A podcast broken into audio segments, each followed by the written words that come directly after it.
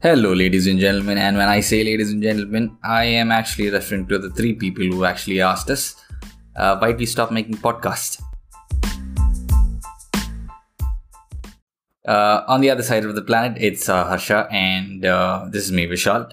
So, what is keeping us awake this late? Uh, it's actually 11.40, 11.50 uh, here in India. And what's the time there? It's almost 8.30. That's not super late, but it is super late here in India. And uh, yeah, uh, another Apple event. So we just thought we'd uh, watch it like we usually do and uh, uh, discuss. But uh, this is what happens in our, um, you know, uh, personal chit chats. But we thought because we started making the podcast, why not um let you guys in on this discussion? Discussion. So yeah, Harsha, how was the event? Yeah, absolutely. Uh, so before we actually talk about the event, uh, yep, it's iPhone day. And also to the people who will be listening to this episode, yes, we have taken a break. Yes, we'll, we are working on something exciting. It's going to take a while. So that's why we thought we'll, we'll do this kind of discussion and sort of give you a bonus on something to listen to. Um, so yeah, coming back to the event, um, I thought uh, when you compare it with the other Apple events, this was all right. I mean, for me, this would be number two if we compare it with the total of three Apple events that we've had this year. I would definitely put the WWDC one first because that had like some crazy transitions. We didn't get to see a lot of that on this one, but still interesting things on this one as well. Uh, I like the fact that they were able to incorporate certain elements, such as uh, they had a lot of lot of uh, visual effects in the in this particular keynote. If you've noticed how they brought out each device and how they showed um, the use case scenarios for most of the device, it was really really nice. Um, I like this event more than the other two events. I don't know why. Maybe it's because they've. I feel like they've gotten better at it, or I've gotten used to this whole format. Maybe it's because of that. Uh, I can't say really, but uh, uh, I like certain angles that they used, particularly how they switched from one device to another device. So I, I was like, um, I felt like it was more cinematic. Uh, yeah, that's the word. So yeah, I like this event really, and um, five devices, man. Like actually two categories, but yeah, five devices on the whole. Uh, that's a lot, but uh, interesting, I must say. Both these device categories were, and uh, let's just kick off the, uh, the the first one. The first one was the HomePod Mini. Uh, design. What do you think? Uh, what do you think about the looks of this particular device? So the looks, um, I'm not sure if it looks anything different than the other home assistant speakers that are out there. So when you look at the Google Home Mini or the Google Home or even the Amazon Echo devices, it doesn't look radically different, although it's a very different take on speaker technology, which I found super interesting. To have, you know, uh, two tweeters and a bass boost system in there in such a small package uh, i think is a really interesting approach and if any of you guys have ever listened to audio on a homepod you know how good it sounds so i think from a sound perspective it's a great device Uh, me, uh, my thoughts on the design. Well, uh, like you mentioned, it looks uh, average, like most of its other counterparts in the market. Um, you also mentioned the Google Home Mini and the Echo Dot. Uh, the thing I like about both of those devices, they're not trying really hard. They're really subtle. Uh, even with the notifications, you know, mm, Google has brought up its four tiny dots on top of the the device uh, only when you activate the uh, device itself or when you toggle between the volumes. Um, and uh, in terms of the uh, uh, Echo Dot, there's just this blue ring. Now, uh, what Apple has done, Apple has also t- done the same thing here. Because the Siri, uh, if you've noticed, uh, post the iOS uh, 14 update, it's a really tiny, uh, you know, ball of illuminating, pulsating uh, light. So they've tried to, yeah, they've tried to incorporate that. That's why that whole touch pad on the top looks, you know, with vivid colors. I am not sure how to, uh, you know, go about that, but on the whole, yeah, it's it's okay. It's it's a it's it's an average looking device, but as you mentioned, um, the acoustics on this thing, uh, there's a very specific reason why Apple did it because it's a small device and they had to get out the max volume out of it. So um, Apple uh, did its part, I think. That's why they went up for that kind of an acoustic setup. And uh, yeah, uh, we obviously we, we we won't know whether it'll sound great or not. But there are some interesting features that Apple has added to this. Um, uh, some of them are uh, what's it called, the intercom. I'd really like to Yeah. like to dig in a little deep into this. Okay, so uh, All right, let's let's do it. Intercom. yeah, so how does it work? So the intercom uh, basically uses one or more um, HomePod devices. I'm not sure if it'd be working with the original HomePod, but it for sure will be with the new HomePod Mini. Um, so if you have one or more devices in your house in different rooms, you can actually use it to communicate with people in those rooms, not having to shout at the top of your voice from your kitchen to the bedroom which I thought was an interesting approach. Um, but if you looked at the presentation and the overall way that they demonstrated this, I think that you know it's it's it's funny. But then I think we're gonna be approaching a time where we don't speak to humans face to face anymore, which is uh, sad. But then yeah, I guess it's it's a good technology for sure. Well, what do you think of intercom? Yeah, like you mentioned, like uh, when when we, we when we are at home with our parents, we we rarely look at them because we are glued to our phones most of the times. So yeah, this kind of hit me once. But then uh, intercom is a neat feature if you have uh, uh, a huge house. uh, but they also showcase a scenario where like you you are in the car and you are uh, in a car that has uh, you know Apple CarPlay and uh, obviously Siri is available in it. So you can ask uh, people in your home for anything important. So that I think that feature is like really really good. You don't have to call anyone specifically. You don't have to like take your phone and dial uh, someone or ask Siri to call someone. You can just like you know shout on the on the car and you, you can just uh, get that message delivered to someone who's at home. So I I felt that is like something that uh, will come in handy. Uh, the other feature that I'm more interested or like I was like uh, I thought to myself, why haven't other people thought of it? Like, why why haven't other other smart fe- speakers incorporated this? Like, how you can play a song that you're playing on an iPhone uh, on the speaker without having the speaker to, you know, uh, without having to do anything with the speaker. So basically, there's this H1 chips that takes care of the audio uh, peripherals and the Bluetooth connectivity of all your Apple devices. So when you get when you're playing a particular song um, via your uh, uh, iPhone, let's say, and you are close to a and this this particular HomePod Mini, it'll detect that it's playing and it'll automatically start playing that song. Like you can you can do that. So you don't have to wait, connect, and choose to play the song. So I thought that was interesting. Yeah, so I I agree to that. It's definitely a neat feature, but um, if it's if it's only music, I'm fine with it. But at the same time, if it's voice recordings or if you know if someone sends you a voice message, listening to that and you know just for the couple of seconds and then hearing that on your you know HomePod Mini, which is obviously louder than your phone, I'm not sure if that would be something I would want it to do. But uh, yeah, it's definitely nice that it detects uh, that your iPhone is in the area and your audio plays from a better speaker and you have a better experience overall, I guess.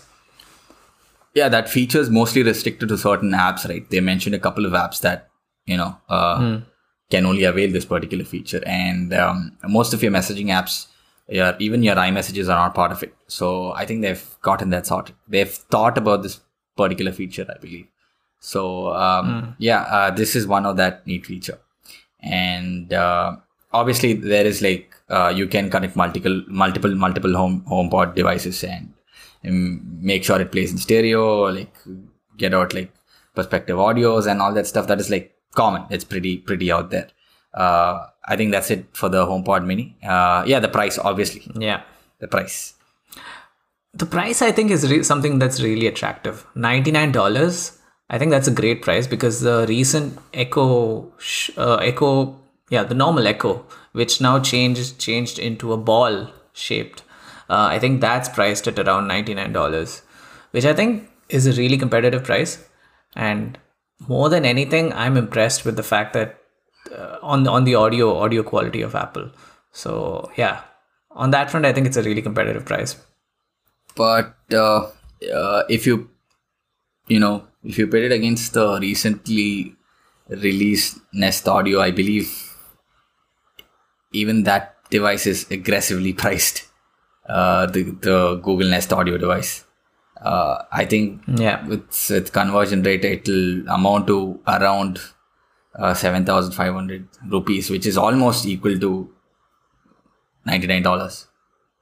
So yeah, there is like if. I guess if it you are- depends on which which ecosystem you're in. yeah, exactly. So yeah, uh, that was the HomePod Mini. Moving on to the iPhones. Uh, man, it was raining iPhones today. Like so, uh, there are a lot Yeah. of screen sizes to talk about. I'm pretty sure we'll get all the numbers wrong, but uh, that one number that we won't get wrong is that there are four iPhones, and uh, all of them have twelve. Yeah. 12 in their naming uh, criteria. So, uh, yeah. So, there's the standard iPhone 12, there's the 12 mini, uh, both of which are similarly built. Uh, they finally updated their. Uh, Actually, the internals are the same. I mean, we can just talk about the iPhone 12. The internals are pretty much the same between the iPhone 12 and the 12 mini. I think only difference is the screen, no? yeah, the difference is only in the screen, obviously. Uh, so, the 12 and the 12 mini, uh, both are built the same. Uh, it's It's got a glass build, uh, front and back. Uh, and uh, they've obviously like worked with Corning to um, bring out this uh, new type of glass. So Apple states that it's like four times durable than Corning's latest glass, and they're calling it ceramic shield. If you guys uh, do not know, uh, it's a company that makes ceramic coating for uh, supercars in India. I think Apple will be under a trademark issue when they get it out here. Uh, yeah, this is a PS5 joke inserted. So yeah, uh, like like they demonstrated like last time with their A14 chips in their iPad Air. Obviously, that chip is making its way into all their all the new iPhones, uh, the iPhone 12, uh, and uh, yeah, it is the it is their best uh, processor on a smartphone right now. It's obvious. It is given, and uh, uh, they did flex some of its uh, advantages though. We'll come. We'll get to that later. So the interesting thing is that they have updated the displays on the on the on this particular 12 when you compare it with the iPhone 11 in terms of res- resolution, the type of display, and uh, obviously they've eked out uh, the bezels even more. Uh, it's more uh, to the corners and it's more rounded off. Uh, then uh, they didn't mention the battery like usually Apple doesn't mention about the battery capacities in their presentations. Uh, what they did mention is how uh, this thing charges itself. Obviously, there is wireless charging. Yes, but Yep. they brought back uh, a particular technology from the past. The you remember the MagSafe chargers for your MacBooks and stuff. So they brought that back uh, as uh, a wireless charging uh, MagSafe uh, clip-on. So basically, there's magnets on the back of the device. Yeah. But before before we skip ahead and talk more about the MagSafe technology and how it works on this particular iPhone, for those of you who don't know, MagSafe is basically a way in which you could uh, magnetically attach your charging cable for your MacBook laptops. And they discontinued that when they introduced the MacBooks with the USB C charging in it. So they've brought back the same name, but in a new form factor in the iPhone 12. So yeah, go on. You were you were telling me about how the MagSafe uh, technology works. Yeah, so basically, there's there's this whole set of charging induction coils at the back of your phone. Now, what Apple has done is uh, they've added a magnetic ring above the coil, and um, this will ensure that every time you place your phone on the magnet, or sorry, a charger, a MagSafe charger, that it aligns itself properly. Now, uh, this is one advantage. Obviously, the other advantage is like you can add on other accessories like maybe a cover that is just used to snap into the phone properly. Or uh, it could be later down the line something like what the motorola did with its moto mods something really similar.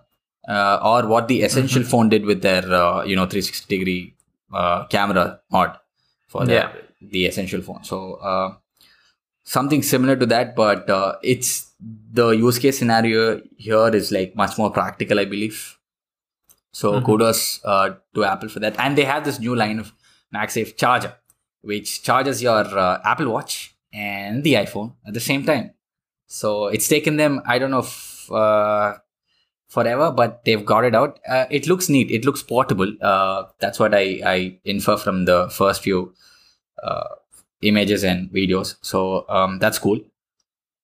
Apart from that, they have the same old uh, camera sensors uh, carried on from the 11. Uh, the the wide angle, the ultra wide and the wide angle, normal wide angle, standard wide angle lens, and an 8MP uh, selfie front facing camera. Uh, yes, they have expanded night mode to all their lenses in the uh, 12, which is a good thing, and they are also pushing that out to their videos. Uh, another advantage for your iPhones, uh, the iPhone 12s. Uh, that's about it, I guess, for the uh, for this the iPhone 12 and the iPhone 12 mini. Yes, uh, I think that's it. Uh, the pricing, which is interesting, by the way. Yeah. So the iPhone 12 mini is going to be $699, which is the same price as the Pixel 5. And then the regular iPhone 12 will be 799. Um, what, what do you think of those pricing? Very aggressive. Really aggressive, man. Like, um, it just stole all the other, uh, all the all the thunder that the Pixel 12, uh, sorry, Pixel 5 had. So the 12 mini is, uh, I think it's gonna sell like hotcakes for sure if people are okay with that uh, screen size. Um, Mm. so yeah, that's definitely there. I, I kind of prefer the 12 more uh, because uh, if you have a, a larger display and you if you have a display that's able to crush out HDR content, I think you should have a slightly bigger display than what the mini offers. Other than that, um, yeah, man, I'm sold. I'm I'm I'm content with the pricing for the for both the devices.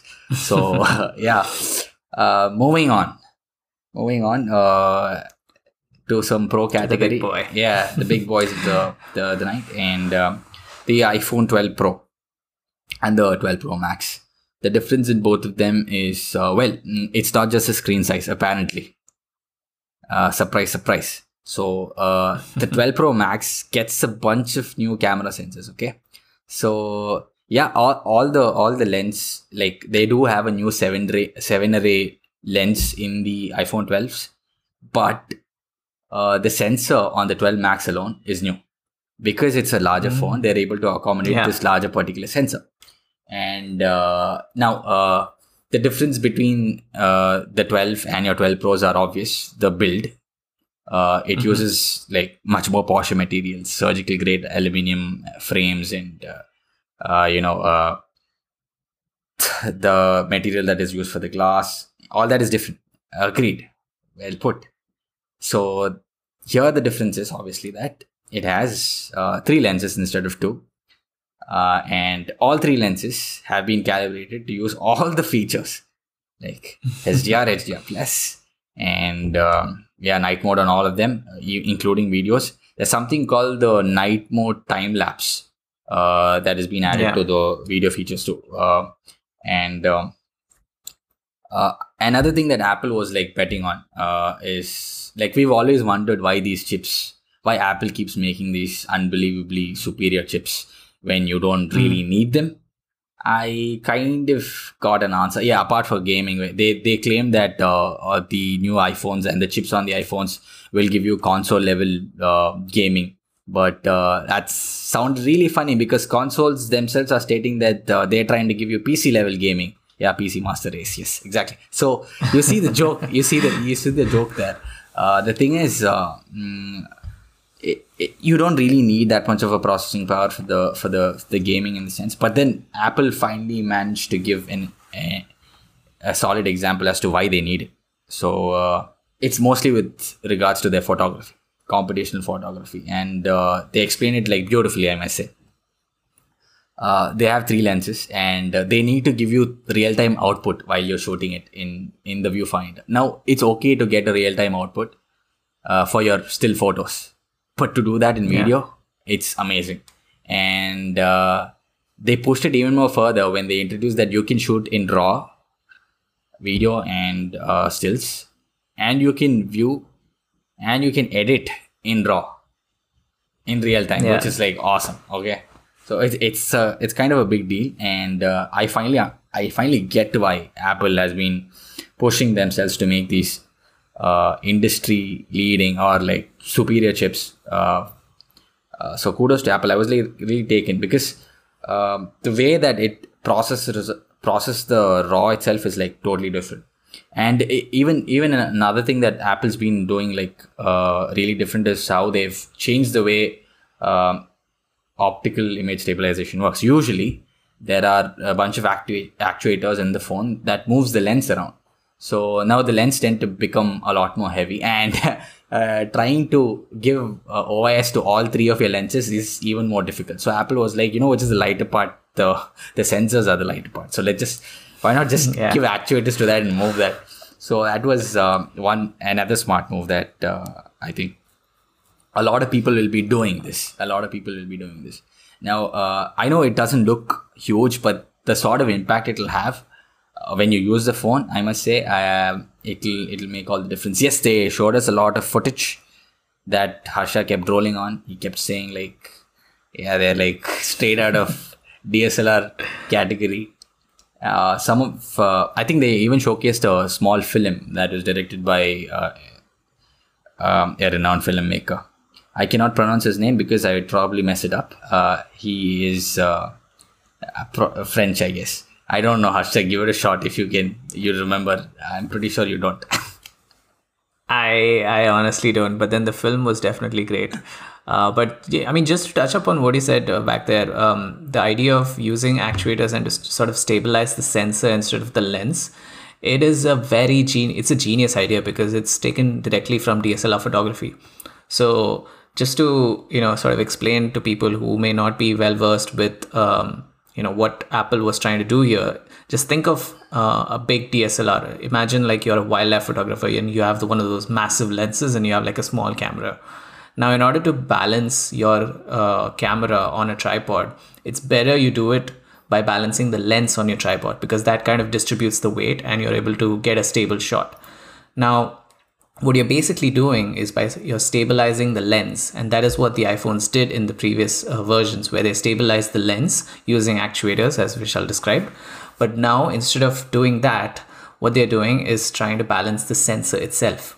So if you're able to balance the sensor using actuators and you know precise movements you take away the the load that falls on the lens and also you are able to reduce the weight a little bit so i think that's a very uh, you know it's an impressive technology and we are definitely going to see this in other phones in the future so yeah definitely kudos to apple for for bringing it out first Uh, so those were the devices, I guess. Uh, nothing, nothing, uh, nothing unconventional, I believe.